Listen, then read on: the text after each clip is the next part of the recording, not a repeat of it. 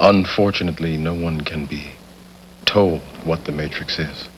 You have to see it for yourself.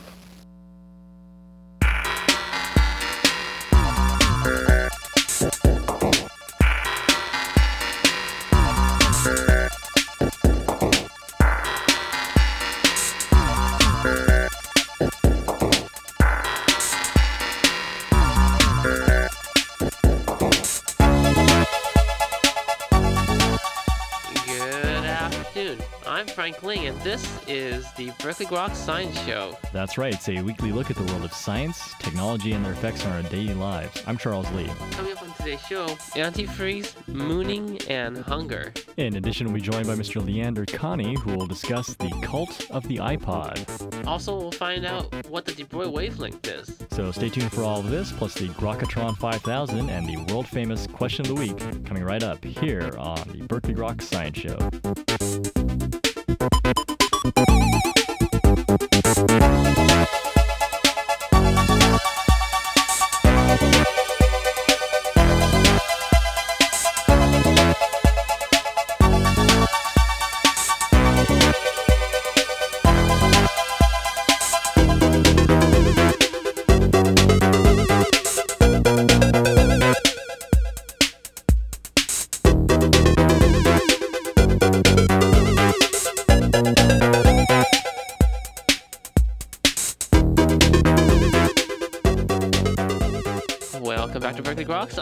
Frank Ling. And I guess that makes me Charles Lee. How you doing, Frank?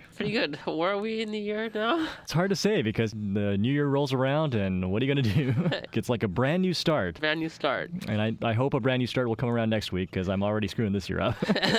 Uh, have you woken up from your hibernation? Not quite yet. I think uh, my metabolism is still on low burn. So you must have that antifreeze protein in you, huh? Pretty much kept me surviving through the winter, yeah. Oh, it turns out as, as has the blubber. So it turns out that in a lot of extremophiles, they have certain proteins that act as an antifreeze and prevents entire animals from freezing, even though the temperature has actually gone below the zero degrees of water. And they've actually, for the first time, been able to identify a particular protein in the particular species of snow fleas. I would imagine it'd be pretty easy to freeze a snow flea, but But it can come back alive once you thaw it. pretty cool. They were able to identify this particular protein because when you try to purify it and you uh, do it in an icy solution, the proteins bind to the ice and become part of the matrix while the others are not into the ice. So it prevents like the crystallization effect that could disrupt cellular tissues, I imagine. For this particular purification process, it's sort of separation, so it, it's Ah. embedded in the uh, solid matrix while the other proteins are washed away in the solution. But the great thing about this particular protein is that once you heat it up, it breaks apart, which means if you use it for human organ transplant Hmm. and put your new organ into the body, once you uh, heat it up, the proteins will just go away. You don't have to worry about uh, the post-infectious Right. effects or antibodies forming because of that. Oh, yeah, wow. Presumably, then, this is the application that people are trying to Right, use it for. cryo-freeze your body, I guess. Body tissues, yeah. And the interesting thing is this particular protein has lots of glycine, and glycine is has a similar structure to what's found in glycol, right. one of the main ingredients in antifreeze. Antifreeze, okay. That makes sense. This was carried out by the California Institutes for Health Research, and it was published in Science.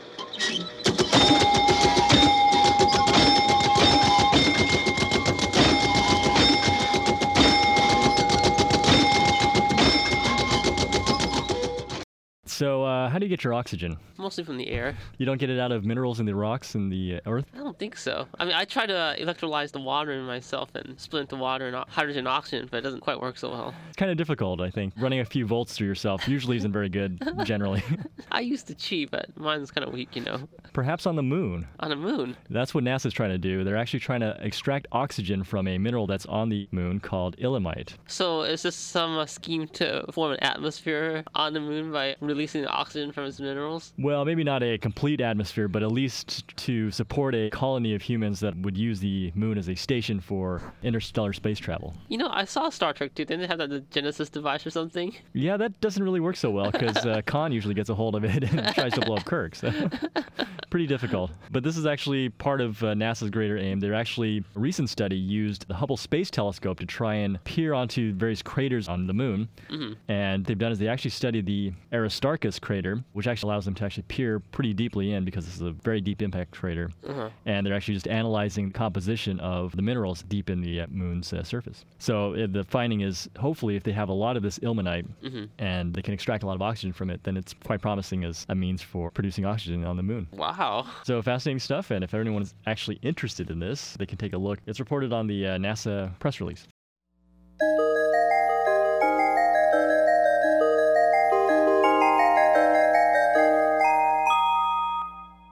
So how do you control your fluids, Charles? Uh, combination of osmosis and the kidneys. And a little gravity, probably. Yeah, I stand on my heads if it starts leaking out too quickly. So it turns out you may actually be able to do this using electrical fields. well, I guess that makes sense since at least the urine content has some Kind of ionic, I ionic character. Yeah. Analytical chemists have been using this phenomena for uh, capillary electrophoresis, where they actually have a solution of charged molecules dissolved in it, and then by running an electrical field across the uh, column, they can accelerate these particles to go from one end to the other. So basically, a separation mechanism Right. based on the you know, charge to mass ratio.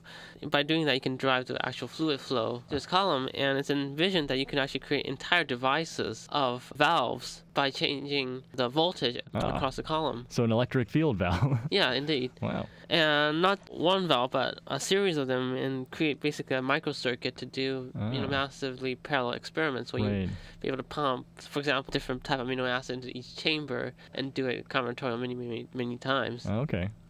Uh, What's the matter with like a conventional valve? It's not usable at that scale, I imagine. Well, conventional valves require moving parts, and they eventually break down. But if you can do it all electronically, Hmm. then that's much more efficient, and you can do some cool uh, DNA experiments very, very fast and cheaply. Wow. Okay. I'll look forward to that then. Yeah. Because I'm, I'm tired of turning valves.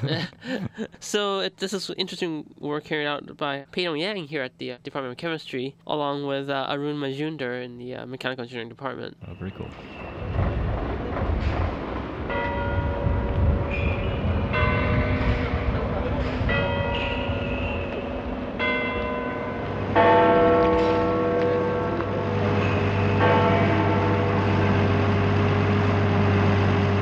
Right, and finally, Frank, are you hungry? My hunger consumes me. So do you eat a lot then? I guess so, but one day my stomach will just eat me, like uh, sea urchins do that. Yeah, well, there's that story of the organism that basically, once it finds a rock to cling onto, Uh huh. it eats its own brain and just starts filter feeding. It still stays alive without the brain. Yeah, it doesn't need it because it can just start filter feeding at that point from the stuff that flows off the rock or in the sea by it. Oh, okay. And the analogy is that that's quite a lot like a professor after tenure. the main the main point here, uh, we always get off on these tangents somehow. the main point here is that eating can kill you. Eating can kill you. Well, I know obesity can kill a lot of people. Well, that's true. But there's sort of been this link for quite some time between calorie restriction and longevity. Uh huh. Question is though whether or not it's just calorie restriction or there's some other mechanism involved that's actually creating the longevity from eating fewer calories. I thought we're actually adapted to not eat very much, and so the body's actually in a constant state of stress, which Mhm. actually makes us stronger. But because we're always well fed, Mm-hmm. we lose that state of being alert, and so by attrition, we just age faster. Another theory is that there's sort of oxidative damage that comes about just from the breaking Ah, down of all okay. these materials. Especially sugars, right? Right. But it's not really known. So people have actually started to do some epidemiological studies. And one study that was actually quite interesting is that group of researchers under a group of studies called CALERIE, Mhm. funded by the Obesity Society. I'll put it stands for something, but So actually what they found is in fact any combination of a low calorie diets and exercise actually will lead to the same effect as or calories restrictions. uh huh. So it's not really clear whether or not just calorie restriction itself is important or there's some added benefit from eating moderately less and exercising as well. Right. So again, this just adds to the growing question of exactly what is this calorie restriction doing? Hmm. So secret long life, Eat right and exercise more, which I think they've been saying for years. right? Or eat substantially less, right? Yeah, I wouldn't give up at all just yet. and this was actually published in a recent edition of uh, Science Now. And that's all for our look at current developments in the world of science and technology this week. This is Berkeley Grok you're listening to here on 90.7 FM. In a few moments, Mr. Leander Kahney joins us to talk about the cult of the iPod. So stay tuned.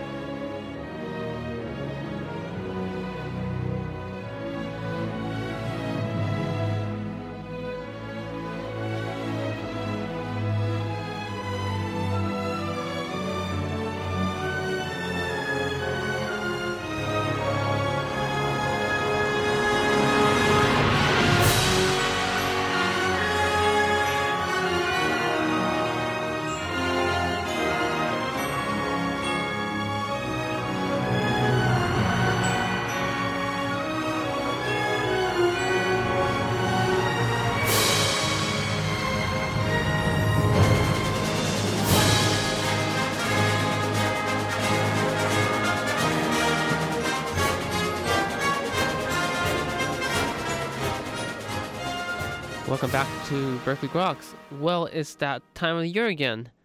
That's right, it's the week of Macworld, and this week there are many exciting developments happening in the world of Apple Computer and technology in general. Well, joining us today is Mr. Leander Kahney, editor of Wired News. He's the author of The Cult of the Mac, and recently just came out with a follow up, The Cult of the iPod. Uh, Mr. Kahney, thanks for joining us today on Berkeley Groks. You're welcome, Frank. This new book you have, The Cult of the iPod, um, is it a follow up on the uh, your previous one? Indeed, yeah, it is. Uh, and it was initially going to be just a um, chapter in the second edition of Cult of Mac, but there was uh, so much to write about uh, with the iPod and iPod culture that uh, it became obvious that, it, that it, it, warranted a book of its own. You know, thumbing through your book, I noticed there's a lot of uh, anecdotes and stories. Um, did you compile themselves, or did you have uh, readers send them to you? Oh, uh, a lot of it was uh, original reporting that I did for Wired News. So I was watching uh, the iPod take off and, and did a lot of stories um, in the early days of the iPod about its impact on listening habits and uh, music culture. This is, you know, when it was there was a, when the iPod was was uh, restricted to a, a, fairly small club of uh, you know mainly Mac users, and then when you know it went mainstream, and, and this is sort of when I put together the book, just when that was beginning to happen, you know, like about a year ago now. So there was a lot of stories about that, you know, and, and it really uh, has taken off in this past year. So the book is a lot about, you know, it's the way it's changing listening habits, you know, the way that things like random shuffle uh, or the playlist is now the sort of the main unit, uh, listening unit, rather than, you know, it used to be the single, then the LP, then the CD. Now it's all about the playlist. Uh, and, and, and the consequences of that, you know, things like playlistism, how people um, manage their uh, music um, collections, uh, so that other people who, who look at them over the network, you know, can't make value judgments about the kind of music they like. Um, so it was, you know, it's, it's looking at sort of digital music culture and, and how the iPod is defining it. And, and that's really sort of taken off in the last year or so. You know, I mean, I don't think there's any doubt about it that, that music's going digital. I mean, we're buying it online.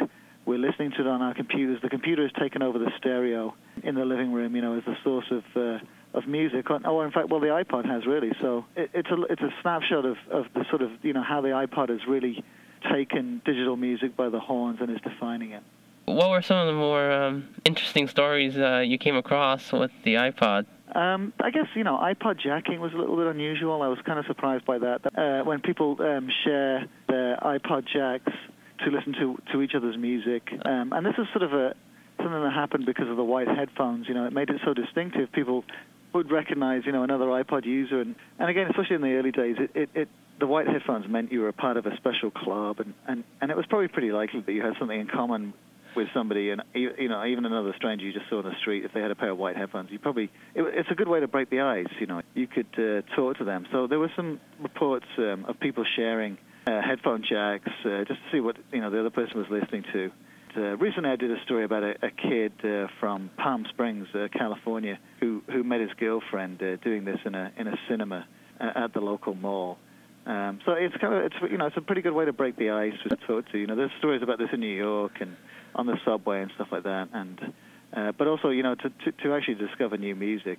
Although the discovering new music is more like MP3Js, uh, mm-hmm. these iPod nights, uh, which which seem to have taken off everywhere it looks like there's an iPod night um, now in, in hundreds or, or thousands even of um, towns and cities across the world. This is where um, a pub or a club will let the patrons bring their iPods in and spin tunes for everybody else. And people, you know, take turns. They spend. They, they, uh, a, it's starting in New York at this club called APT, and there they have a deli counter where you take a ticket, and then when your number comes up, you get seven minutes to spin tunes off a couple of iPods that they've laid on uh, for this. But uh, you know, ev- everywhere's slightly different, and there are places now in in London and New York and San Francisco and Philadelphia, and you know, you you, you name it. I mean, there's there's there seems to be um, these MP3 nights uh, all over the place. And that's really kind of democratized, uh, you know, the, the, whole kind of DJ thing. People are entertaining themselves rather than sort of kind of turning up to be to listen to the music that the DJ chooses. Well, the iPod certainly has become an icon. Uh, is this something that Apple had actually planned, or did iPod just somehow have a life of its own? Yeah, I think it's uh, totally out of the blue. I, I don't think um, anyone, especially not Apple, you know, realized, at, you know, four years ago what, what they what they what they had on their hands.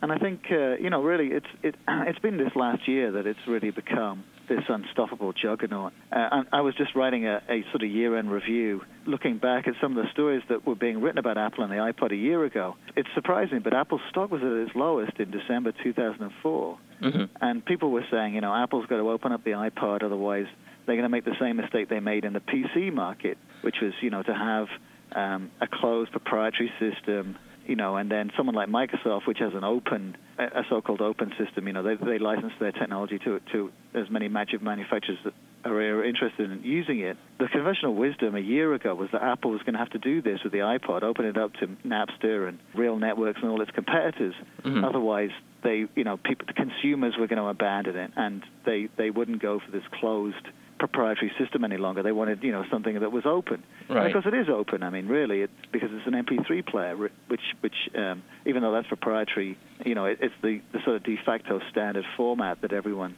uses to store their music uh, digitally. Um, anyway, you know, so but now that now the story is completely different. There was a story in the Wall Street Journal about a month ago saying that Microsoft is going to have to do this with its Xbox. I mean, and, and that's exactly what Microsoft has done. I mean, the Xbox supports the iPod. The, the year has really changed. You know, Apple stock, of course, is double what it used to be, and they're going to sell 11 million iPods uh, this last quarter almost every every three months they almost double sales. You know, Apple doesn't have to open up anymore to survive. That, that, the story's completely changed. I mean, it's other people that have to accommodate Apple these days. You know, that that, that was that, that that really has been you know what happened this last year. The iPod is no one can doubt it. Um, they saying there was a story as well there just just a couple of days ago saying that CES is all about, you know, the iPod. It seems insane, but there's no way anyone would have predicted that a year ago, you know, let alone four years ago when the iPod was introduced. It's really surprising because in the past, you know, these technological revolutions have often been picked up by, you know, dozens of companies. So the Walkman, for example, even though Sony developed it and they sold, you know, 340 odd million, they soon were copied by a whole bunch of cheaper knockoffs. And even though and Walkman was, you know, synonymous for, for portable tape players, you know, Sony, I think, lost the, the market lead pretty quickly to lower price competitors. Mm-hmm. Uh, and you haven't seen that with the iPod at all. And I think, you know, it's an interesting question. Why not? Why hasn't anyone been able to replicate it? Why have the other MP3 players, manufacturers, um, come up with, with a good alternative? And why hasn't Microsoft, you know, with its with its Windows Media and its monopoly uh, in in desktops, you know, why haven't they been able to unseat Apple? And um, you know, I I think because the, um, you know it's a it's a multifaceted product Mm-hmm. the iPod. It's not just a, a hardware player uh, that you have to rip off. It's it's the software that feeds it, the digital jukebox and iTunes, plus also the iTunes Music Store. So you know they, they've taken on this whole um, ecosystem of digital music that, that's pretty hard. To, you know, it's pretty hard and complex to replicate. The iPod originally started as a music player, and recently it gained the capacity to play video. You know, what are some of the more unintended uh, uses uh, that have uh, come about? What surprised me about it was that people really like it, the iPod video, watching video on an iPod. You know, the, Mhm. the conventional wisdom was that people wouldn't watch video on a, on a tiny screen. But there's been some really interesting reports saying, you know, that it, I don't have one, unfortunately. Uh, my wife won't let me buy one, but um, how immersive the experience is, you know, and that and th- there was um, an interesting um, commentary in the in the New York Times at the weekend, you know, from a guy who uses it during his commute, and he said, you know, he's got three kids and a busy job, and this is his, you know, private time when he's on the bus, and he used to read, but he would get distracted, and now he can plug his earphones in and be totally lost in, uh, of all things, Lost, you know, the TV show that he downloads, and so and and, and it was really convincing and. Um, he was talking about his experience with the thing and he, how absorbed he got in it and how much he enjoyed it. And this was something that, um, I mean, Jobs many times said that he, they would never do a video iPod because there wasn't the equivalent of a set of headphones for video, you know, and it was something that video was something you had to do to the exclusion of everything else. You know, when Right. you sit down to watch a video, you, you can't be working, you can't be jogging, you can't be doing something else, you know, while you're listening to music. You have to sit down and concentrate on it. And so people were, like, you know, I mean, most Americans um, drive to work, and public transport isn't that popular in this country. Um, you know, and if you're going to be sitting on an aeroplane, you might as well watch your laptop instead of a, um, you know, an iPod. Mm-hmm. Um, so, uh, you know, there was a lot of skepticism, but it seems, you know, at least for, you know, for a lot of people that uh, th- th- th- there is room for this um, this media experience. That that was kind of surprising to me because, excuse me, I.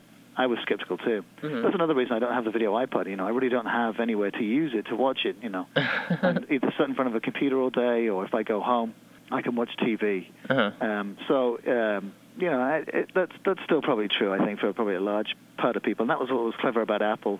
This is primarily a, a music device that also does video, so it's an ancillary function. You know, it's an extra. Mm-hmm. They, they didn't, they haven't marketed it as a as a video watching device. You know, Right. which I d- which I don't think would be as compelling to, to a lot of people. hmm Great. Thanks for joining us. You're welcome, Frank. Thank you for having me. And we were just talking to Mr. Leander Kahney from Wired News. His new book, The Cult of the iPod, is now available online and bookstores around the country. This is Berkeley Groks you're listening to here on 90.7 FM. Coming up, we'll find out what the Broglie wavelength plus the Grokatron 5000. So stay tuned.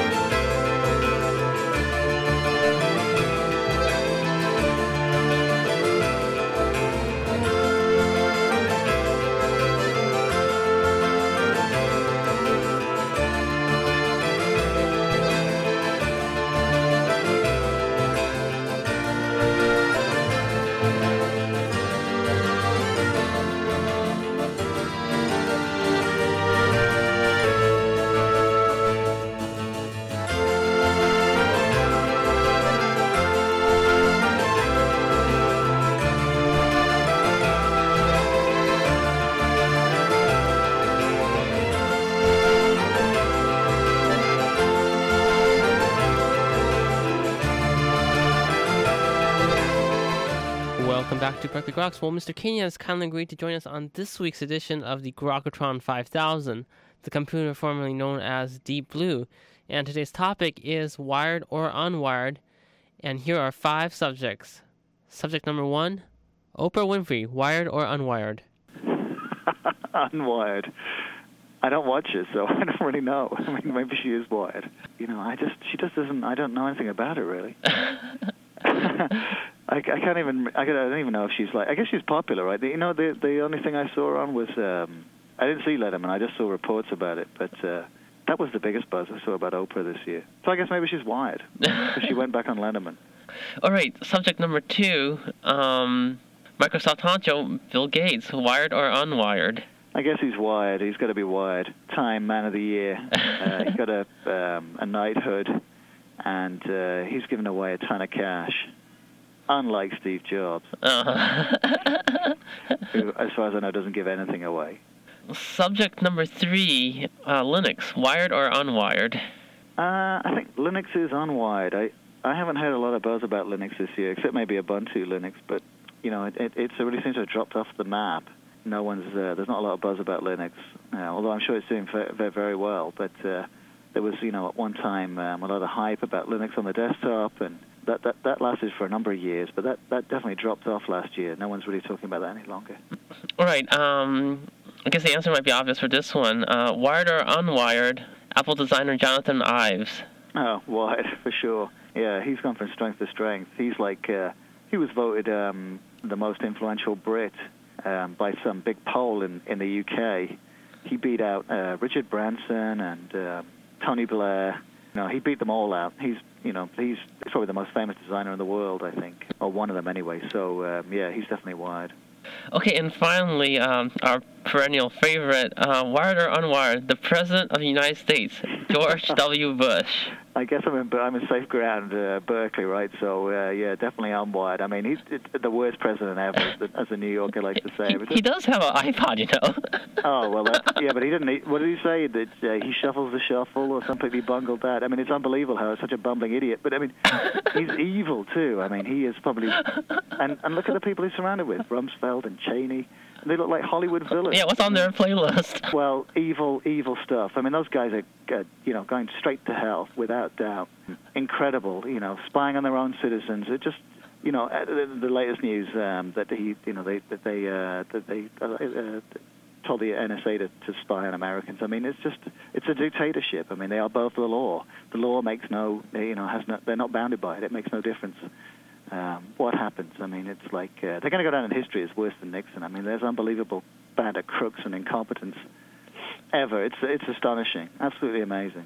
All right, thanks a lot for joining us on this week's Grokatron 5000. Welcome, Frank. Thanks so much. And Forrest here with the answer to last week's question of the week. What's the de Broglie wavelength? Well, the de Broglie wavelength is the correspondent wavelength of a particle, and that's the de Broglie wavelength. All right, well, we're back and uh, have a very special guest in the studio who's going to give this week's question of the week. yeah, isn't he like the science ambassador from Kenya or something? We have our science ambassador from Kenya, Jason Kenya. Oh, it's a pleasure to meet you, to meet everybody here. But for me, my question would be I would like to find out what, what is peak oil? So if you know the answer to this question, Oh. you can email us at grox at hotmail.com. Oh, uh, but you won't win anything. Sorry to say so, but it's an educational thing. Don't worry. Well, Indeed. And that's all for this week's edition of Berkeley Groks. Make sure you tune in next week for more from the world of science and technology. If you'd like to contact us here at Berkeley Groks, you can email us at groks at hotmail.com. For Berkeley Groks, I'm Frank Ling. And I'm Charles Lee. Make sure you also see us on the web at www.grox.net. Have a great afternoon and stay tuned for more music.